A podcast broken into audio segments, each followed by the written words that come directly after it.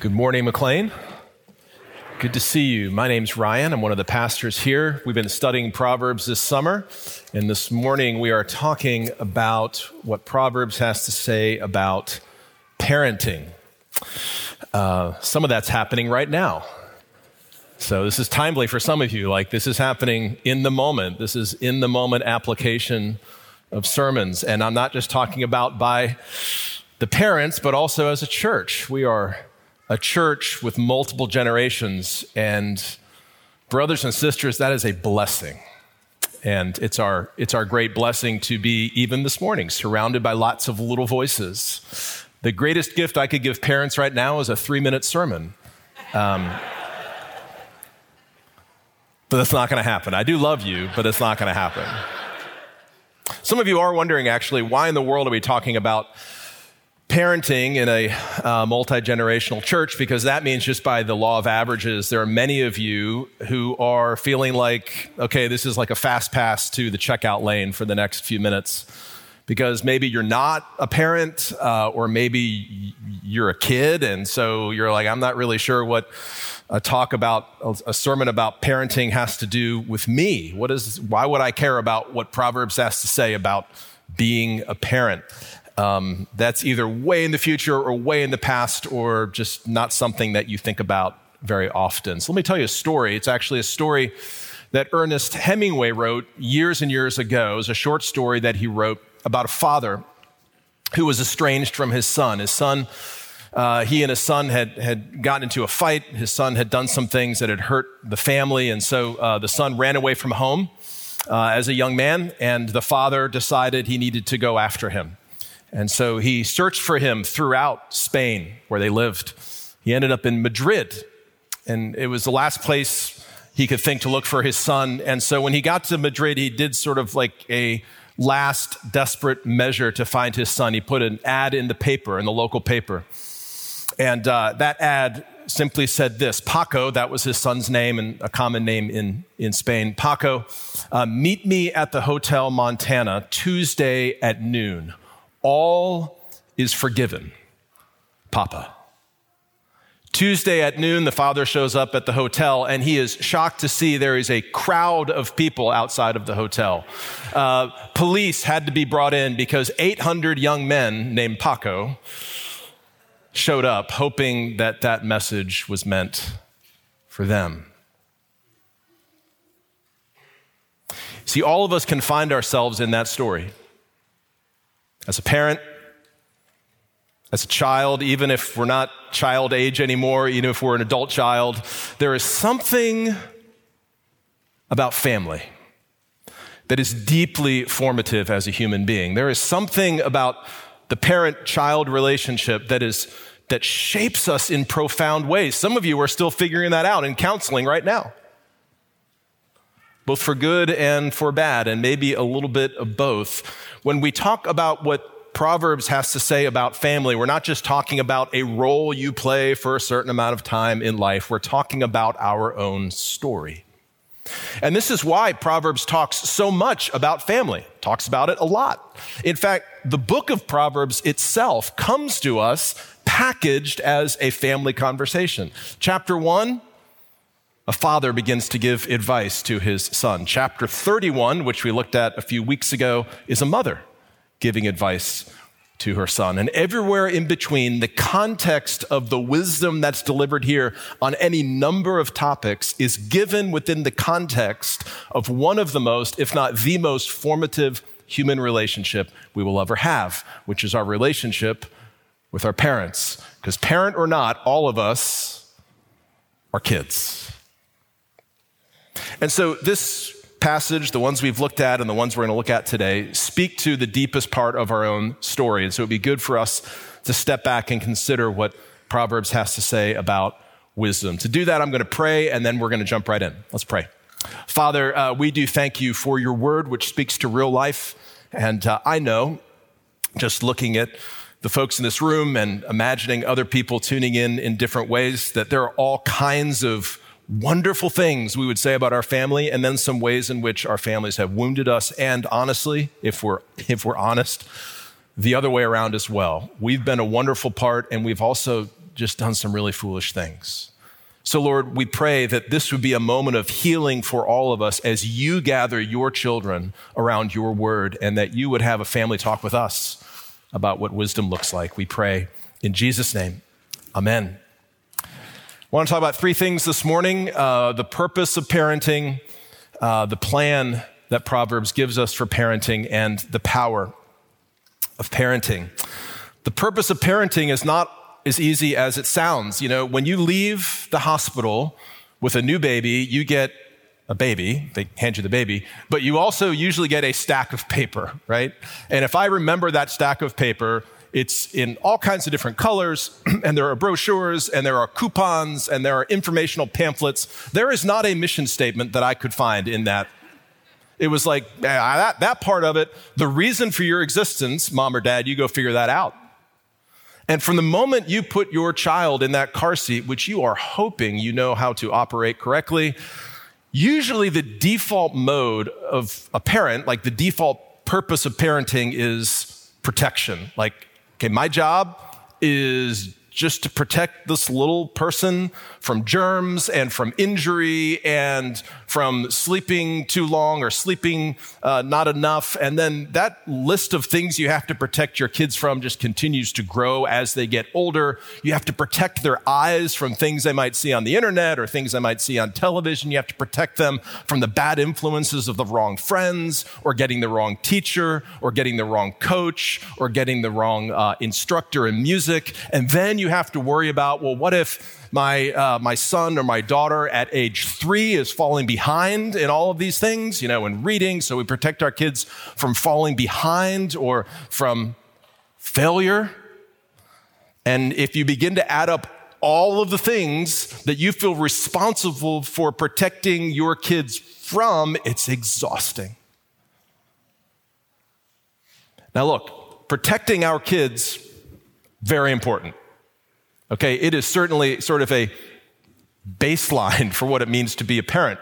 But when you listen to Proverbs, what you pick up on pretty quickly is that protection is not the number one priority that's given to us here. Keeping our kids safe for the rest of their lives is not given to us as the primary purpose of being a parent.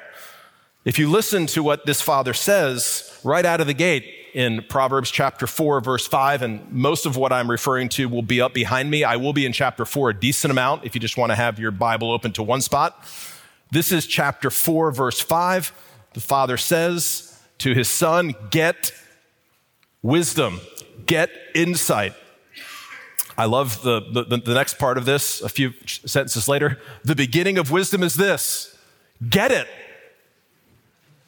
Whatever you get, get insight. So, pretty obvious what his number one priority is. His number one priority as a parent is that his kids get wisdom. And as we've talked about all summer, wisdom is not just being the smartest person in the room, wisdom is about applied knowledge. It's godly living, it's knowing the right thing to do in the right way at the right time, as God would define what that looks like.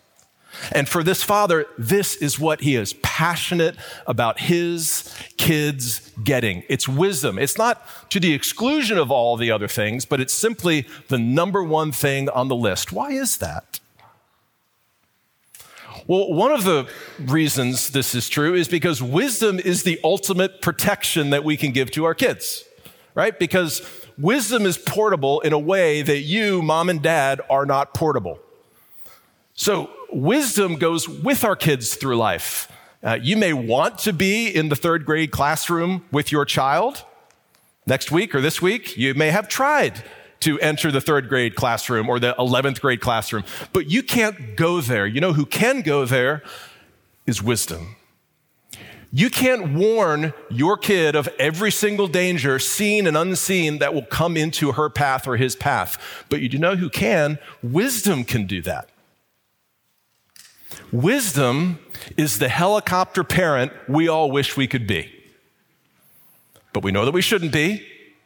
We try not to be. But wisdom gives our children the very pathway, as he says later, of righteousness. Wisdom guides, advises, and directs in ways that you, mom or dad, can't do. And that's why this father doesn't just say, hey, son, uh, like, you know, when you leave the house, some of you dropped your kids off at college this weekend. I'm feeling for you. It's a hard weekend. Not for the kids, but for you, it's a hard weekend, right? Because there's a sense in which you're like, all right, like I, on the way down, I'm going to tell you everything that you need to know. It's going to be three hours of wall to wall, mom or dad giving you teachable moments in case we forgot to have these conversations. You just feel this pressure to say everything. And yet, what wisdom does is it reminds us that God Himself goes with our kids, that the Holy Spirit imparts wisdom long after we've run out of words to say and far beyond what we could ever teach them. Again, that's why the Father says to this son in, uh, in chapter 4, verse 6, love wisdom, right? Not just like remember what I said, love it. Embrace it. Kids, this is when we when we have conversations with you. I know sometimes it's awkward and we talk too long and we get the words wrong. But what's behind that is this desire that you would own for yourself the wisdom of the Lord. That you would prize it, embrace it, that you would take it with you because it's valuable to you. It's also why I think um, the, the, the idea of wisdom, even in this chapter four and other places, it's personified. So, sorry, students, to do this to you. I know you're right back in school, but just to like jumpstart your brain to personification is a way of taking something that's not really living and bring it to life so that, it, so that the idea comes alive to you. Here, wisdom is personified. Embrace her, love her, pursue her. This is the passion of a parent's heart. This is the purpose of parenting to bring and instill wisdom. How do we do that? Well, I'm going to make this sound a lot easier than it is, all right? But Proverbs does give us a plan. It tells us two ways in which parents are to instill wisdom. And remarkably, they both start with the word D or with the letter D. So, uh, direction, discipline. That second one we'll get to in a second. I want to talk about direction for a second. Notice in verse 11 of chapter 4, the father says to his son, just reminding him once again, Look, I taught you the way of wisdom. I led you on the pathway of righteousness. That is to say, this isn't the first conversation that they've had together. There have been lots of conversations along the way, and we've talked about all of the topics that Proverbs covers. This summer, we've talked about everything from wealth to sex to relationship to friendship to anger to lying to truth telling to being jealous to being envious. We covered a lot of topics, which says to me that parents over the course of a child's life talks about a lot of things. And a lot of times those conversations are really awkward. And that's okay. And by the way, it's not just parents who have those conversations. There are lots of people in this room because of the sphere of influence you have. You're having those conversations with young people too. And you need to know the value of even the awkward conversation. I just found out this week that, that two of my childhood Sunday school teachers died the same week, a couple days apart. One taught seventh grade. He, special place in heaven, uh, not that we believe in that, but if we did, he, he would have it seventh grade boys Sunday school teacher. And I know the guys who are in that class, including me. He wasn't a great teacher. I'll tell you right now. I don't remember a thing that he talked about. Not one, not a single thing. But I remember him because he showed up every week and he was intentional and he was honest and we opened the Bible together. The other was my 11th grade Sunday school teacher. Don't remember much of what he taught me either, but he was there. And even when it was awkward, we were talking about things I needed to know. He was directing me as an older brother in Christ. Parents, adults, we have the great privilege of giving direction to kids who need to hear what we have to say, even when their eyes don't suggest they have any interest in what we're saying. Second issue, the second plan for parenting is discipline. Again, you knew this was coming because you probably walked in here today knowing one proverb spare the rod, spoil the child. Okay, that's sort of a proverb, sort of. Uh, it's a rough translation of Proverbs 13:24 and a few others, but 13:24 is the one I have in front of us today. Whoever spares the rod hates his son, but he who loves him is diligent to discipline him. Now, last week, um, Pastor Nathan Newman here and then Rob Yancey at Fairfax preached on the topic of abuse from this uh, same book of Proverbs. And so, in light of that, we should say right away that this verse and others like it are not condoning physical abuse in the home at all. And if you have any questions about what that, where the lines are, what that looks like, go back and listen to last week's sermon. But one thing I will just point out, even short of abuse going on in the home, one thing that Proverbs makes very clear is that discipline is meant to be an expression of love. You, you see it right in this verse. It's an expression of love, not an expression of uncontrolled anger, not an expression of, wow, kid, you're being really annoying right now. Not an expression of, wow, my kid just embarrassed me in front of 300 people.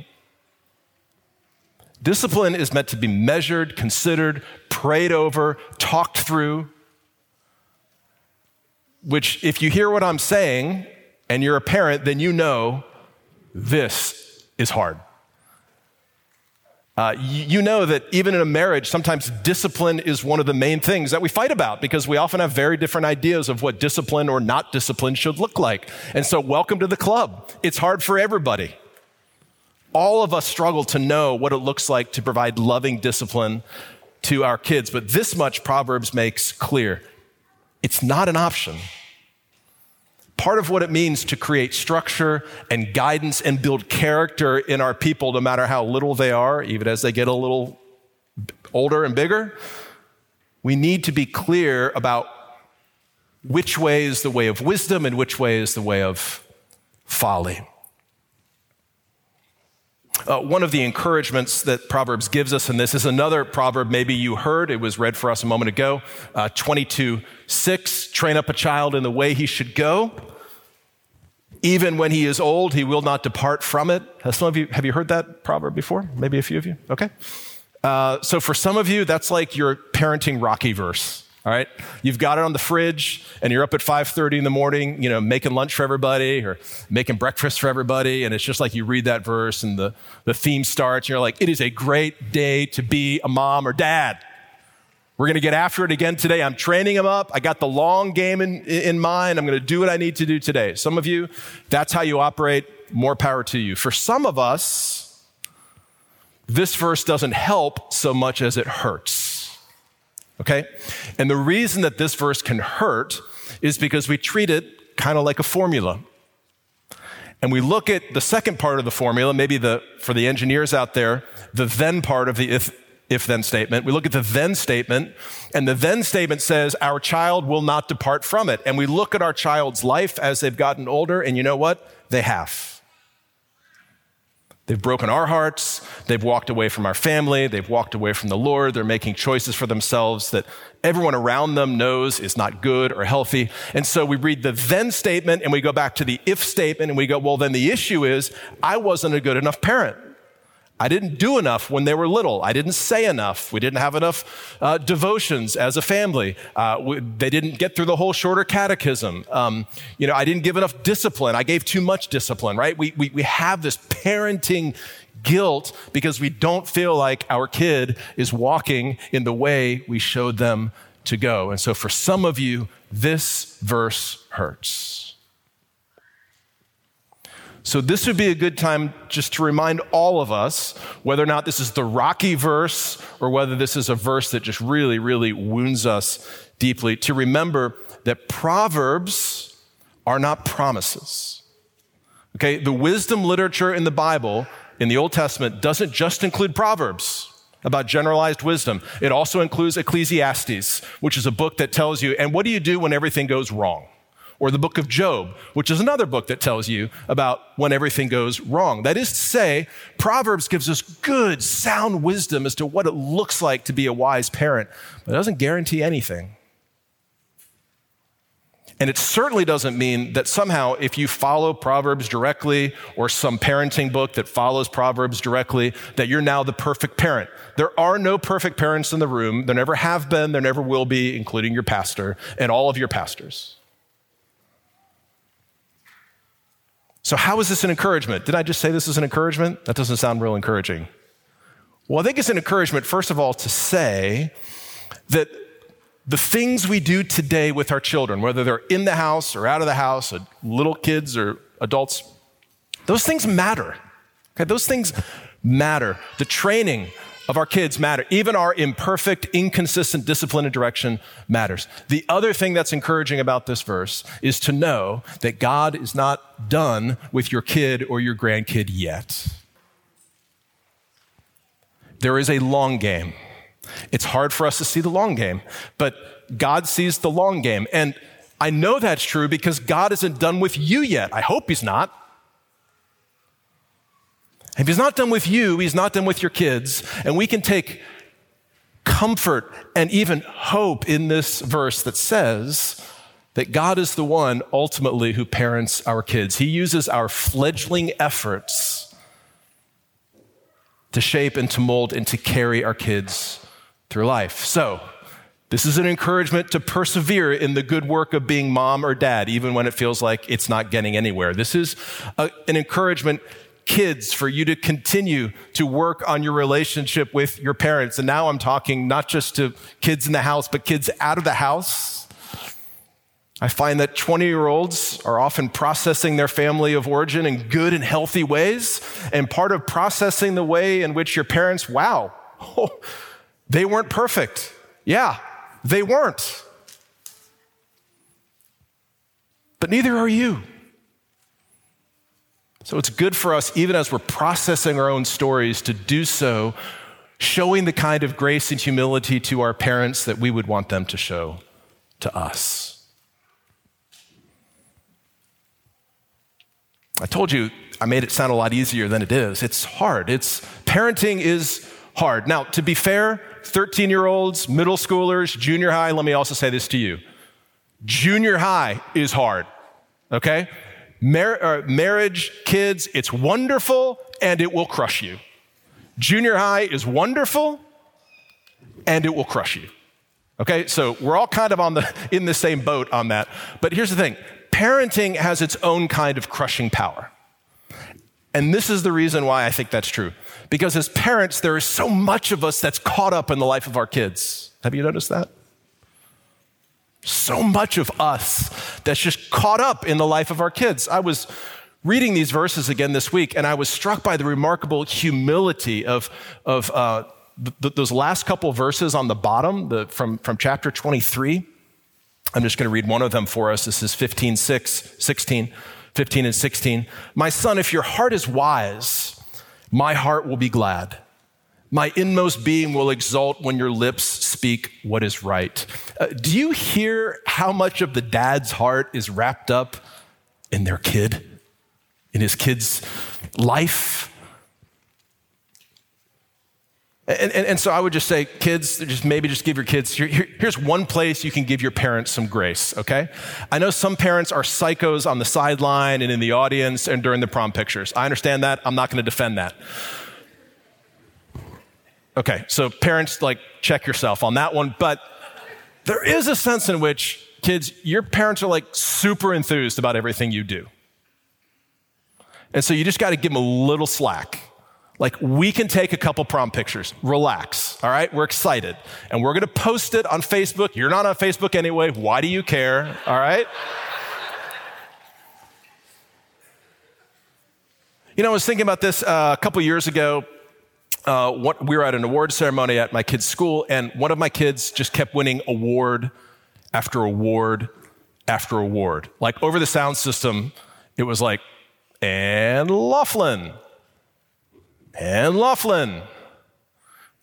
And Laughlin, right? Like less and less enthusiastic. And he just kept going up to the front and getting awards. And afterwards, my sweet, sensitive wife was like, wasn't that kind of embarrassing? And I was like, and I go, I go, it totally was. Inside, I was like, not at all. Like, no.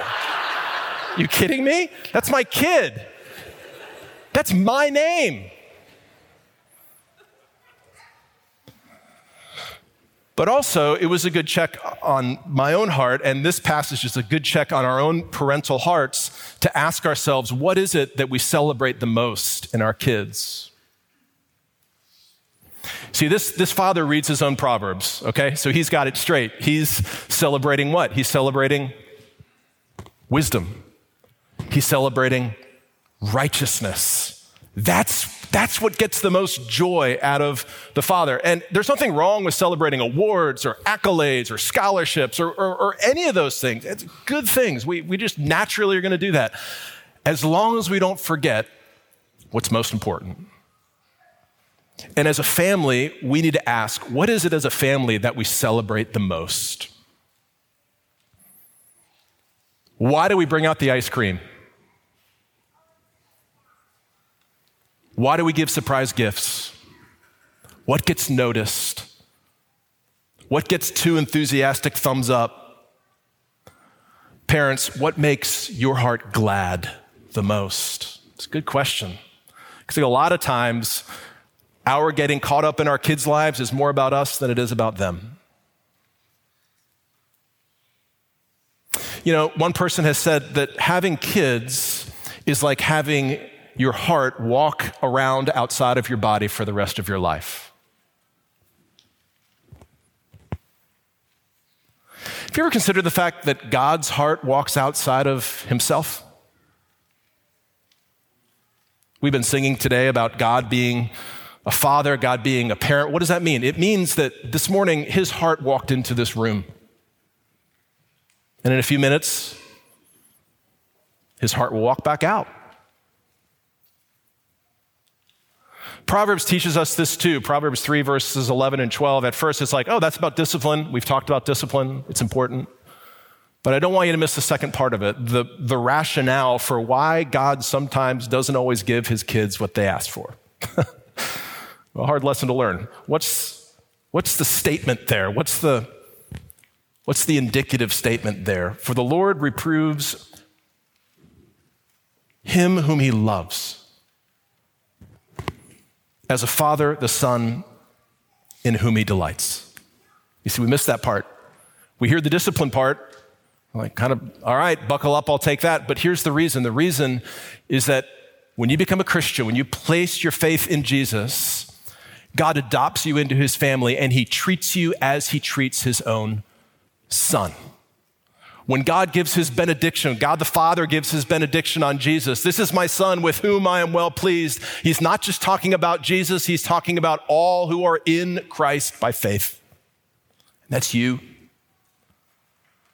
it's, it's hard for us to get this because kids, sometimes we feel like, at least I did when I was growing up, and I still do as an adult. The only reason people delight in me is when I'm the perfect person, when I'm the person everyone else expects me to be. But the gospel is that's not true. The gospel is God loves you and delights in you on your worst day as much on your best day because you are in Christ. And parents, sometimes we feel like unless we're the perfect parent, everyone else apparently is. And if we're not, then God's not delighting in us nearly as much. His heart's not nearly as glad as it is when we're getting everything right. That's not true either. The truth of the gospel is all of us enjoy the benediction of God every day, every second of every day, not because of our performance, but because God, our Father, did come looking for us and He didn't put an ad in the paper. He brought His own Son into the world that we might have life in Him. What's the power of parenting? It's actually this counterintuitive truth. It's that we are all kids in our, in our Father's house, and He delights in us and He enjoys us. And even this morning, He calls on you once again to embrace His love. Let me pray. Father, uh, we thank you that you have, through the finished work of Jesus, committed to us and also commissioned us to be agents of your grace. For those in this room who are parents, help us to do that well. It's hard and we're not particularly good at it a lot of the time. For us who are grandparents and great grandparents, help us to learn what that looks like in this season. For those of us who are unmarried or don't have kids, Father, help us to see the ways in which you've given us voice in the life of young people, in our families, and in our church families, that in all things, we might point one another to you, our true Heavenly Father, who rejoices and delights and sings over us in Christ. Holy Spirit, we thank you for these truths that you have shown us in your word, and now we ask you to impress them in our hearts. In Jesus' name, amen.